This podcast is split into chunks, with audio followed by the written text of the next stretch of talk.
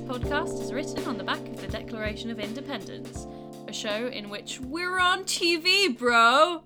Hi, my name's Callum, I'm Chelsea. and uh, for our second film of the annual tradition that is Shark Cage, in which we watch three films and record three podcasts in one day, we watched The Weatherman, The Weatherman. 2005, Gore Verbinski directed dramedy character study The Weatherman. Okay, so the DVD cover, which we have here, Yes. says a comedy to brighten your day.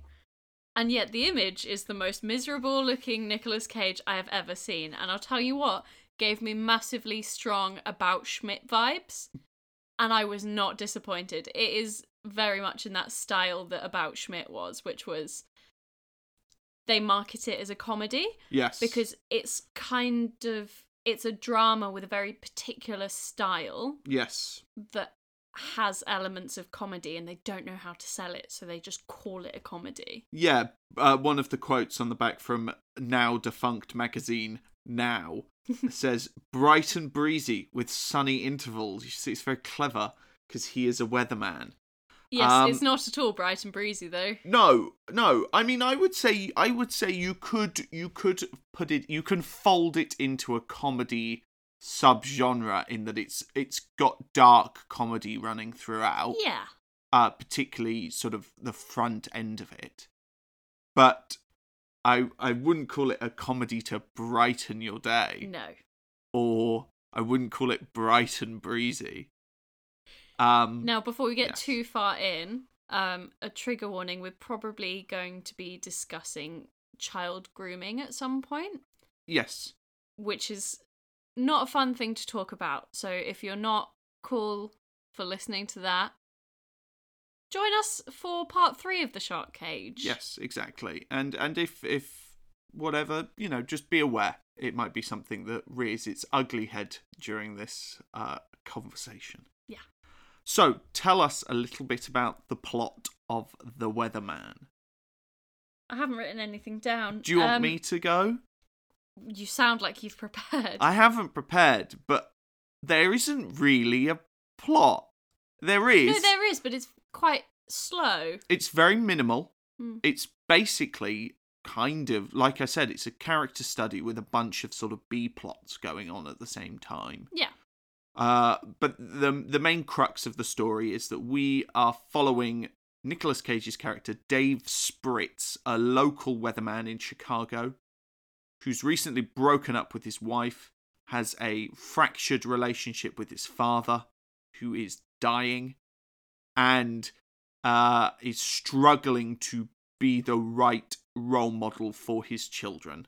One who is uh, being bullied due to personal image issues, Yeah. her body weight, so on so forth, and the other one who is being uh, groomed by a counselor. Yes. And uh, Nicholas Cage's character is focusing in the wrong place.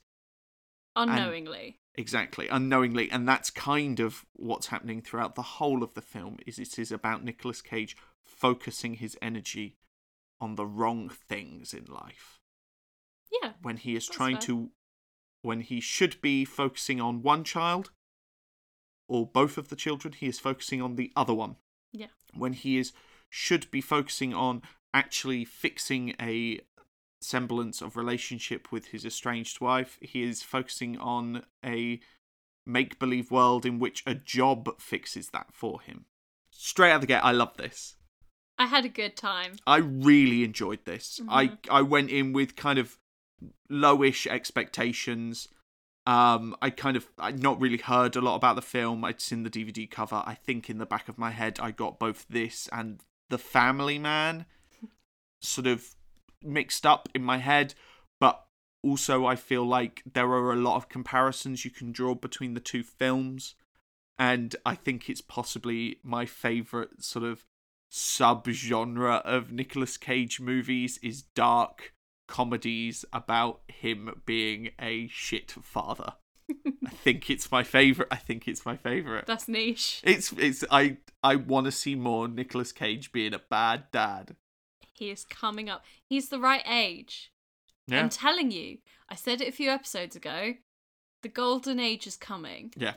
I can feel it. But- it's now that he's old enough to be playing constantly playing fathers and people who have got this far in their lives and it's all starting to fall apart. yes. It's just I can feel it. The cage renaissance is coming.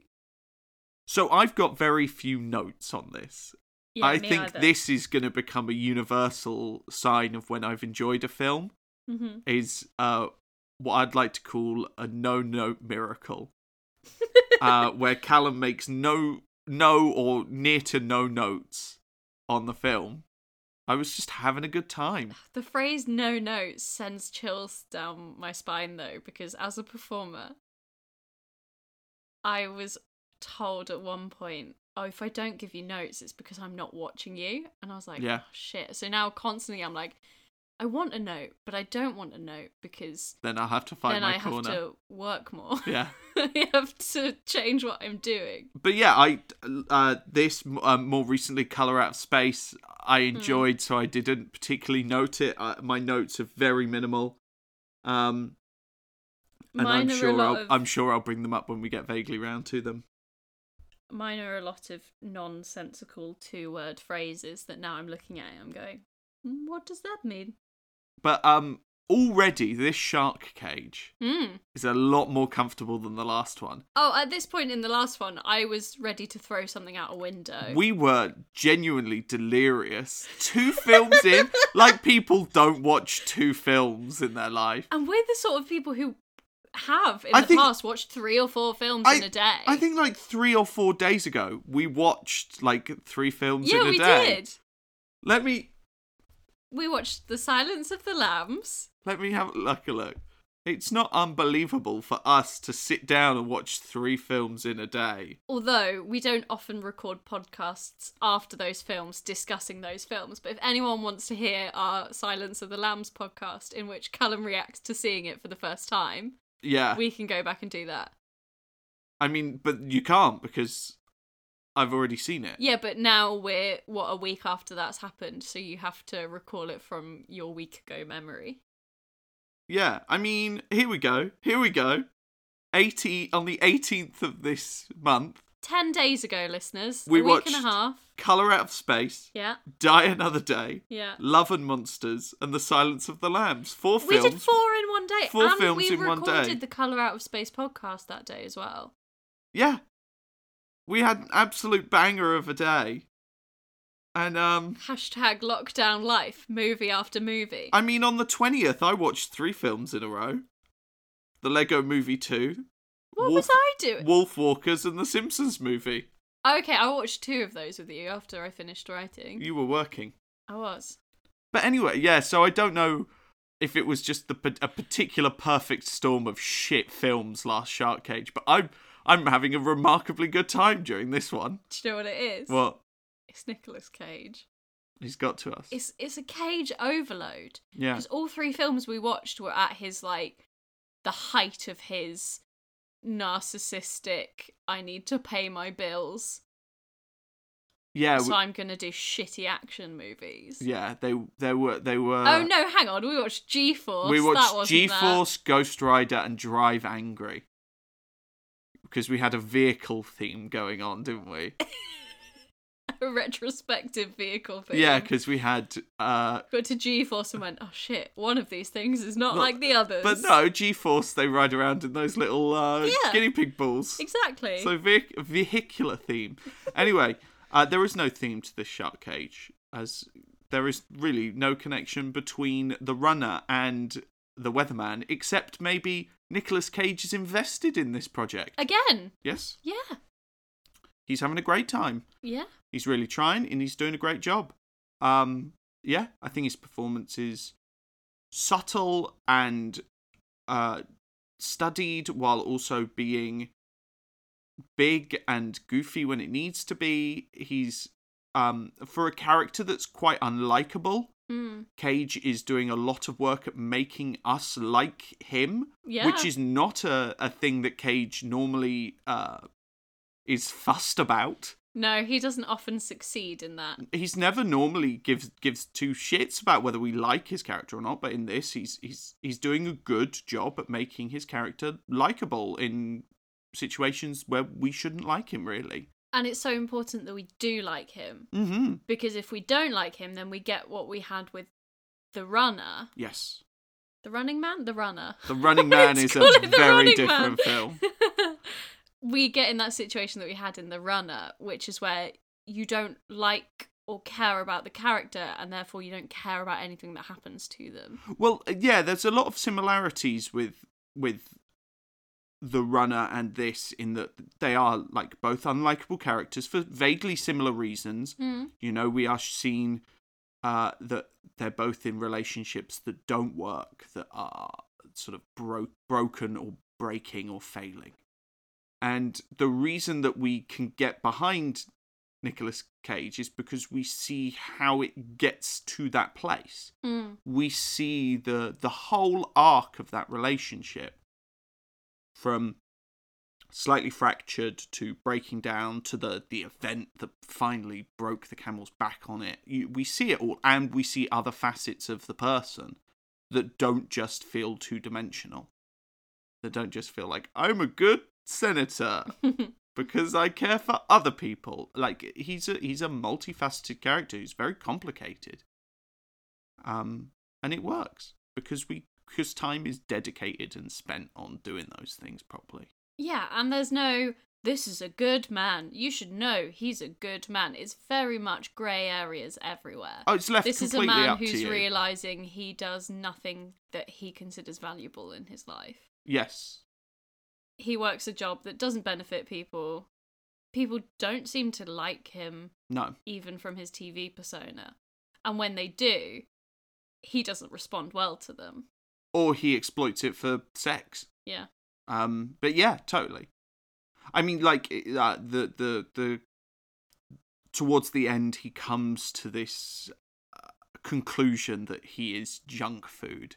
Yeah. Basically, he I've written that. peop- I'm fast food, is I what am he fast says. food. Yeah, people people continue to chuck fast food at him because he is a celebrity, because he is a local sort of Z-list celebrity, the weatherman. And he comes to the conclusion that the reason people do that is because he is that.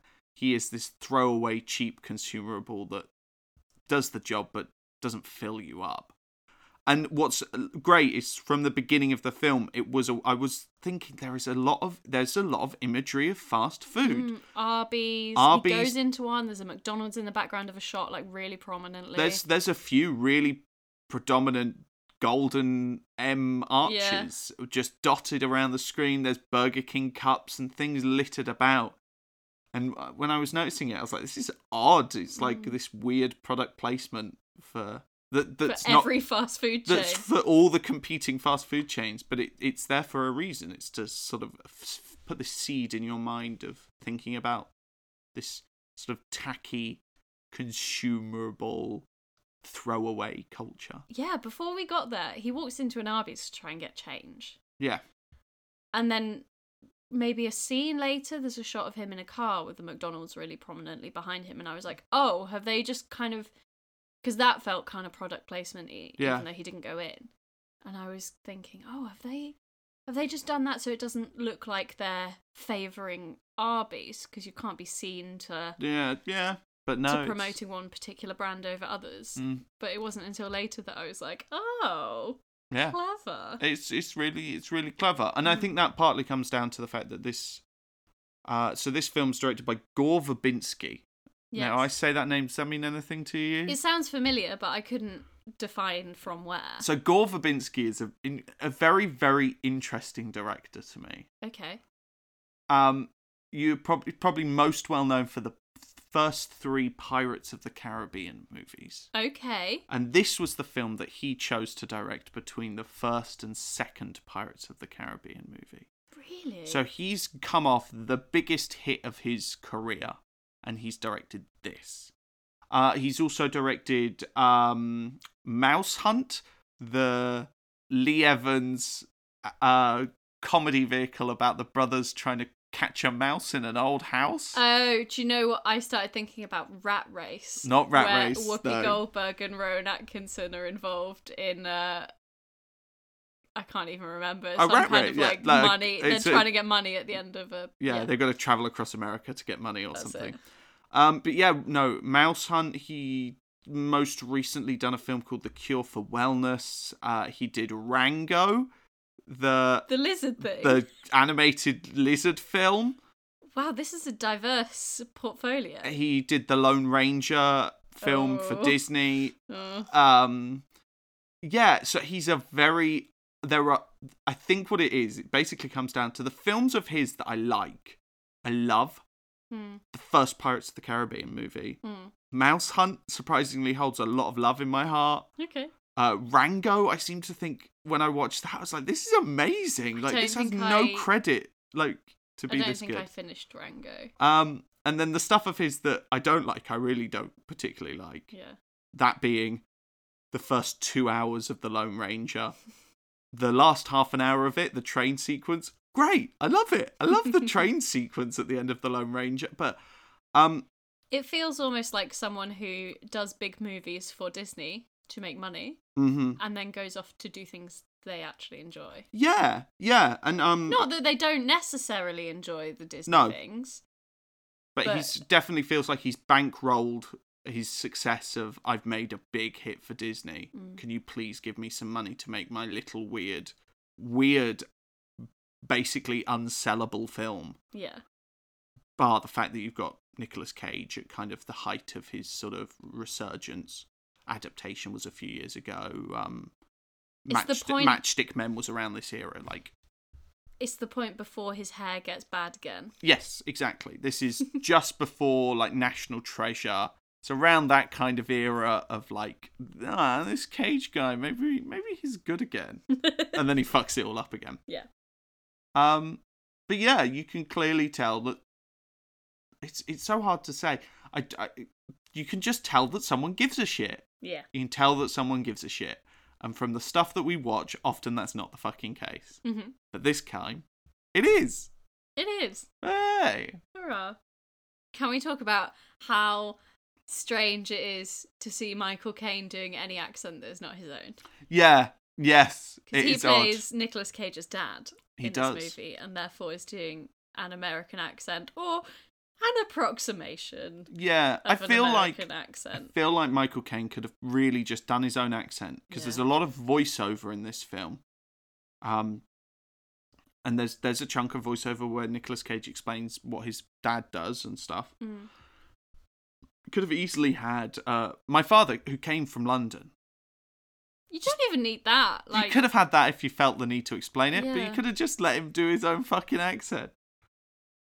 It's odd. It's really jarring. It always, yeah, that's the word. It's very jarring to see Michael Caine not doing his Michael Caine. I am you know, Michael Caine. Yeah, yeah. it's very strange. Uh, what's really strange is hearing Michael Caine describe in his American accent what a camel toe is. oh, I never Oh, thought I'd never no. thought I'd hear that him explaining in quite graphic detail Yeah. about what causes a camel toe in a pair of trousers. That was very uncomfortable because they're talking about Nicholas Cage's, Nicolas Cage's young daughter. twelve-year-old daughter being bullied Yeah, for wearing clo- trousers that don't necessarily fit as well as she would like. she's a large girl. Something that else that is brought up that oh maybe her diet's not great. Blah blah blah. But they never address that. Not particularly. He just tries to buy her new clothes. And then, um, and then yeah, then later on, Michael Caine says, "You know what they call her at school? They call her Camel Toe. Mm. What's And that? then- What's that?" And then Michael Caine proceeds to explain. Um, yeah, it's odd, and in any other film or in most other Nicolas Cage projects, I would go, "Ugh, Yeah. I re- it fits the tone." It, it really kind of fits the tone. it fits the tone, but I still did go, uh, Oh, yeah. when you put it in the context of they're talking about 12 year old girl. Oh, totally, totally. But I feel like it's purposely is there to make us go, uh, Yeah. I don't like this conversation almost. But it, yeah, but that doesn't excuse it. Yeah. I don't know. Maybe it's a comment on how we objectify children before they're even Maybe. adults. Yeah. That doesn't make sense. They're already children. But um, the, uh, this film also has well, both of the, the the child characters and actors have a lot of tough stuff to deal with. Yeah. So the other child is uh, the son, played by Nicholas Holt, who is um in rehab. Yeah, so he's seeing a counsellor um, to help him get back on track at school because he had some undisclosed um, issue with drugs. Yeah, and that's not explained sort of what No. kind of thing it is. It's already happened. Yeah, he's on the he's on the right sort of track back. I think is the idea, and his counselor is grooming him. Yes. Um, we first meet the counselor. The counselor says uh, uh, is in the mall, kind of randomly bumps into him Yeah.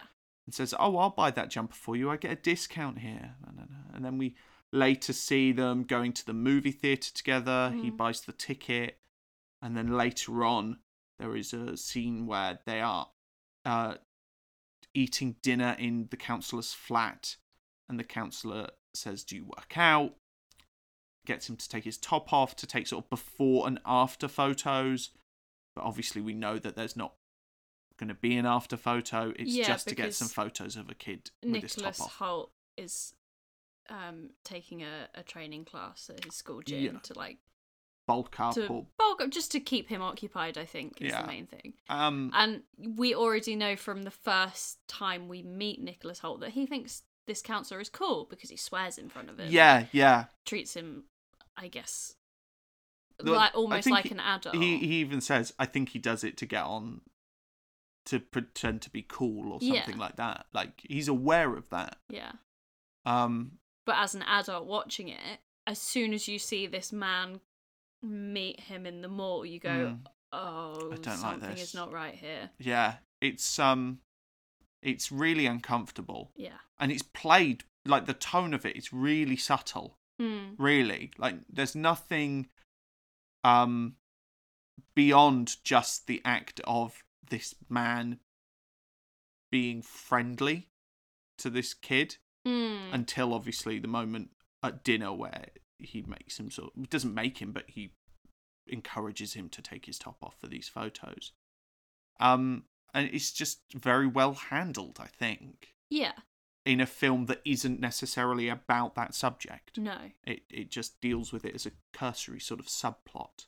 Yeah, because it's all very much happening without any of the adults' knowledge until things come to a head and. Uh, was it throw something through the window of the Throws a councillor's throws a car? brick through or a Yeah. stone through the window. and the counselor being an adult who counsels and cares for the welfare of children with drug offences so Mhm. children who are not necessarily going to be believed yeah, because they're going to have been already painted with a certain brush yes, at 15 years old Mm.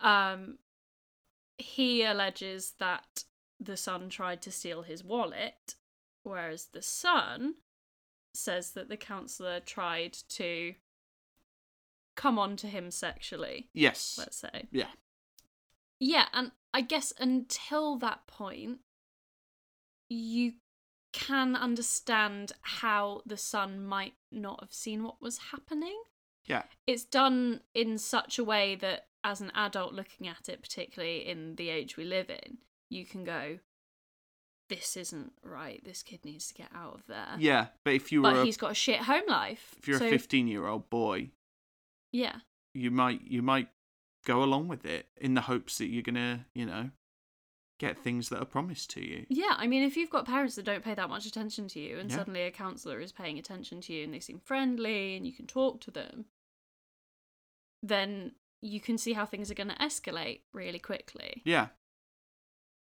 And so that kind of expected, unexpected thing mm. works really well yeah, because you've got the dramatic irony of the audience going, "Uh, "Don't, don't do that! Get out of there!"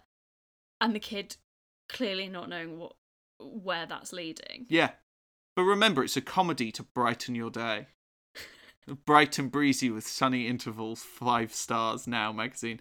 It's, But where I'm going with this Yeah. is that it reflects Nicolas Cage's life as well in this film. yes, Is that everyone around him can see this is not going well. When you're watching, you can see he's about to hit a spiral. Things are gonna go wrong, mm. worse than they are because, as you said earlier, he's not focusing his energy in the right place. yes, And the whole film seems to be about everything going down the drain. yeah, yeah, And yet I enjoyed it. yeah. It's it's really good. I don't know how how they've managed to do it because it is bleak, but it's not so bleak Well, the that I minute feel incredibly sad about the, it. like the bleakest moment is a moment in which uh, Dave Spritz, after realizing his wife is never going to marry him again because she she is marrying a new man, Mhm. returns to his flat. Um, after having attended his dad's live funeral, a funeral for his father in which his father is still alive Great idea.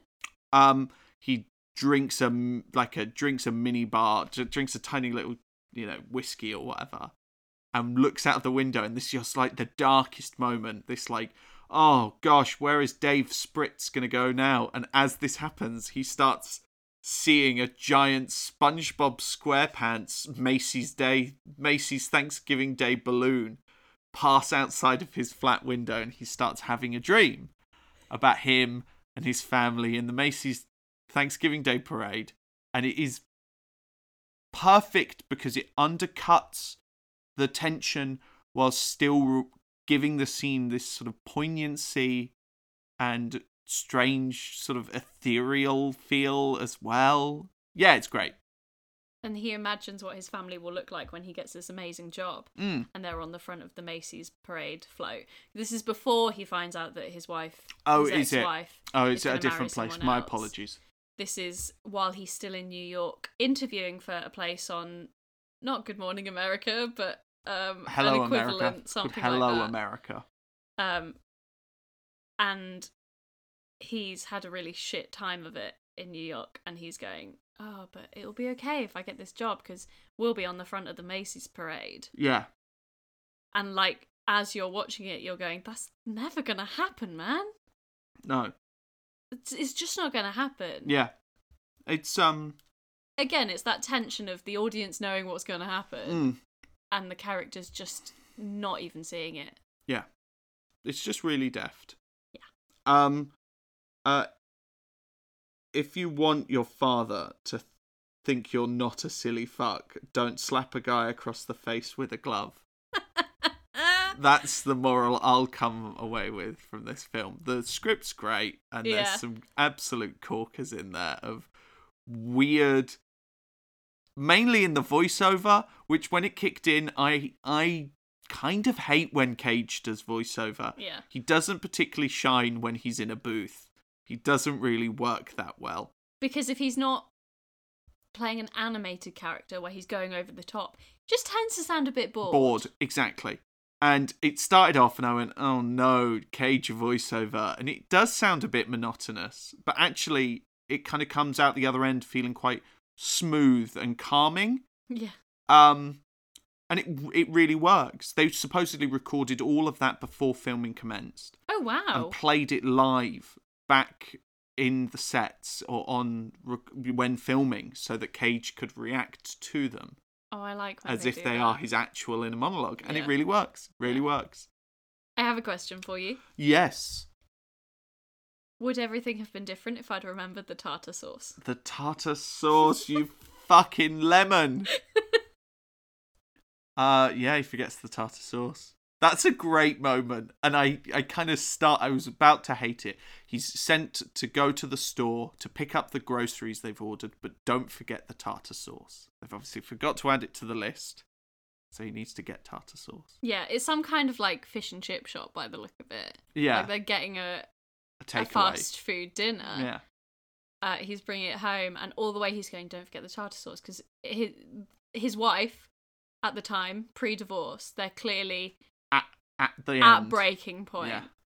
and the tartar sauce is the thing that puts them over the edge because she's like, "Can you pick up some tartar sauce?" And he's like, "Oh, whatever." And she's like, "No, you never listen to me. Can you pick it up? That's all I want you to do." And- all the way there, he's going tartar sauce, tartar sauce, tartar sauce, tartar sauce, tartar sauce, and then he gets distracted Yeah. and he goes tartar sauce, and he gets distracted tartar sauce, and eventually he stops saying it, and of course he forgets the tartar sauce Because he's looking at a woman's butt. because he's looking at a woman's butt, and then he's thinking about the novel And he's that- written. That and was then- the bit I really liked. I was really worried it was just going to be because he was looking at a woman's butt. Yeah. And that paints a really sh- sort of just classically simple despi- like description of this character. Yeah. But and he's not that.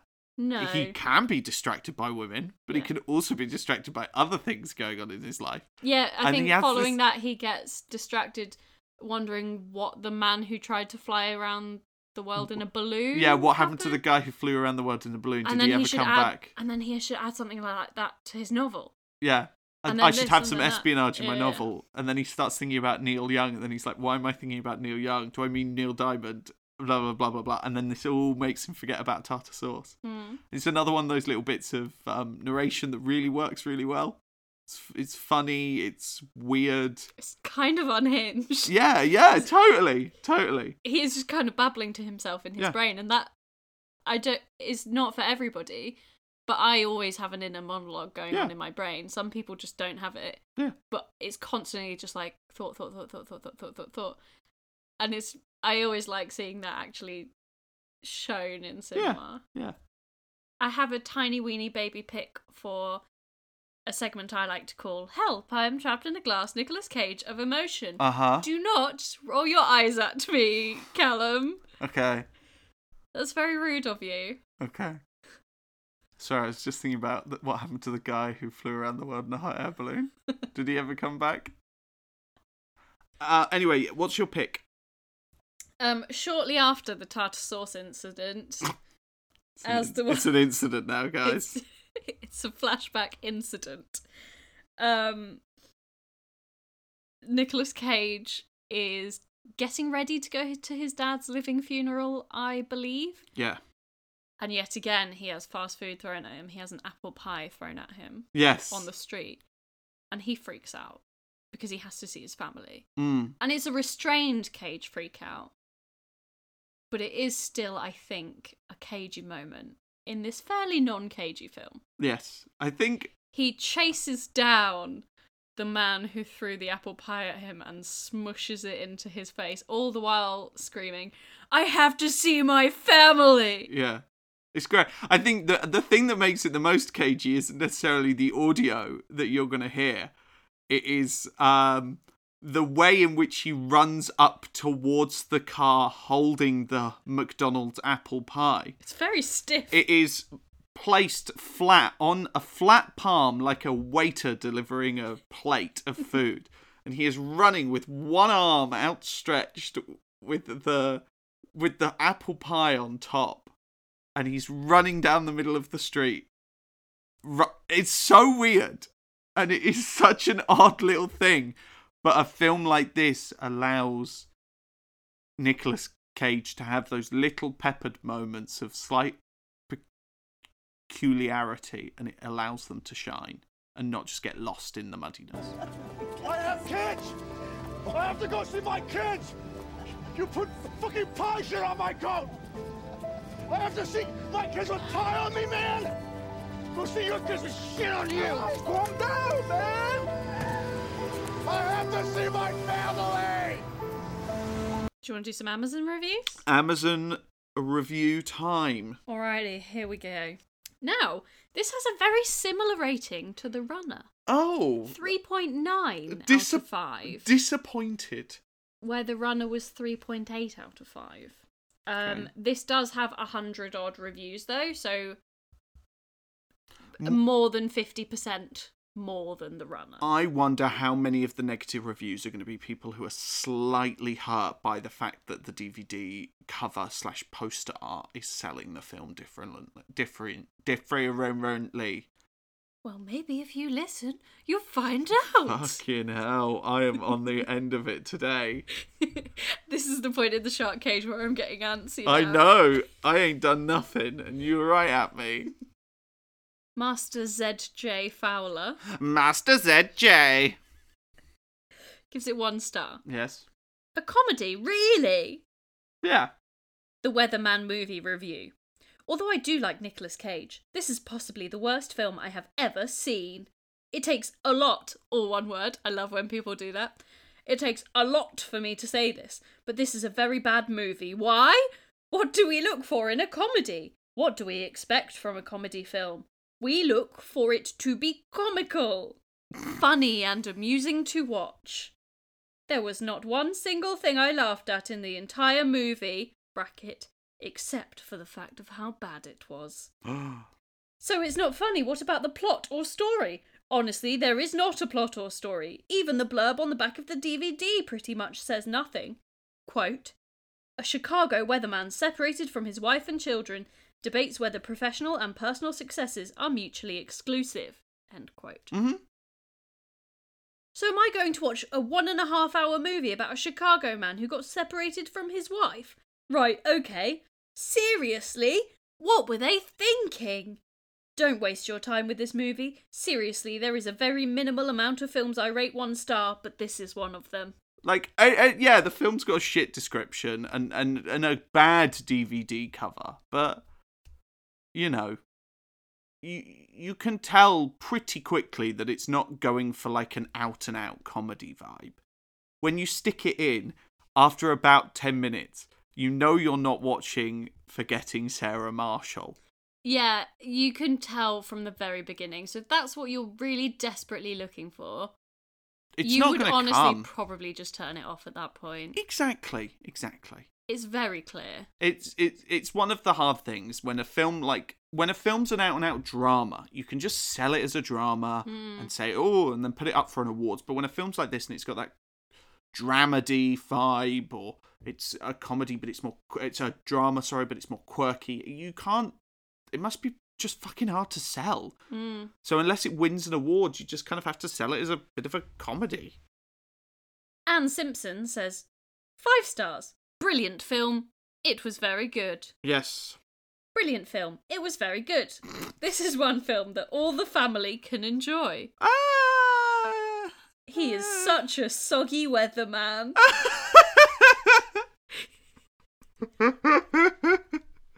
Everyone dislikes him. Sounds I'm like- not going to get sounds through this like she's one. talking about a dog. He's such a soggy weatherman. Oh, you Oh, such a soggy weatherman. Oh, you're such a little Ooh. soggy weatherman. He's such a. so- Sorry, I apologise. Yeah, serious faces now. uh, he is such a soggy I'll try. I'll try. That's it. Okay. Is this one in the middle? The top one. Brilliant film. It was very good. This is one film that all the family can enjoy. He is such a soggy weatherman. Everyone dislikes him. People make fun of him and throw food at him, but you have to feel sorry for him. Even his ex-wife finds him a bore. Then exclamation mark exclamation mark he gets a jo- offered a job in new york and almost overnight he finds the strength and courage and finally i won't say any more to find out by the film she describes the whole plot the end of the film she Yeah. describes everything No, no, no. Anne Simpson won't say any more but but the the to find out by the film. but the end of the film is that he gets offered the job Yeah. and then she's like what is she saying and then the credits to find out what they're like by the film love it what a weird disjointed review he is such a soggy weatherman And that's all for Amazon reviews. and i think that's all for this episode really uh, i had a great time watching this Yeah. uh, i could heartily recommend it it's not sadly available at the moment, as far as I'm aware, on any of the streaming services. So you can probably pick up a DVD at or DVD digitally places. rent it somewhere. pay money for it, man. Yeah. You get all this shit for free. support the film You industry. get loads of things for free. You're watching all that Bridgerton for cheap. okay? Pay some money for something. Um we are off to watch our third and final film Ta-da! of the Shark Cage, Ghost Rider Spirit of Vengeance. No. The sequel to last Shark Cage film, Ghost Rider. Be kind to each other. Don't walk around Times Square with a bow and arrow for some reason. Oh my gosh, you didn't even talk about the fact that there's a very big archery subplot in this film. Um, Avoid giant, terrifying SpongeBob balloons. try not to get hit by a chocolate frosty. Yes, indeed. See you soon. Bye. Bye. Thank you for listening to our silly little podcast. If you've enjoyed yourself, the best thing you could do for us would be to leave us a little review on Apple Podcasts, because that helps other people find the show. If you'd like to help us out a little bit more, you can find us on all the usual social medias at Nick Cage Pod. That's at N I C C A G E P O D. I'm talking Twitter, Facebook, Instagram, all that fun stuff. And if that's still not enough, or if you've got a spare couple of quid burning a hole in your pocket, you can buy us a virtual coffee at ko-fi.com forward slash Nick Cage Pod. After all, we need to pay for these ridiculous movies somehow.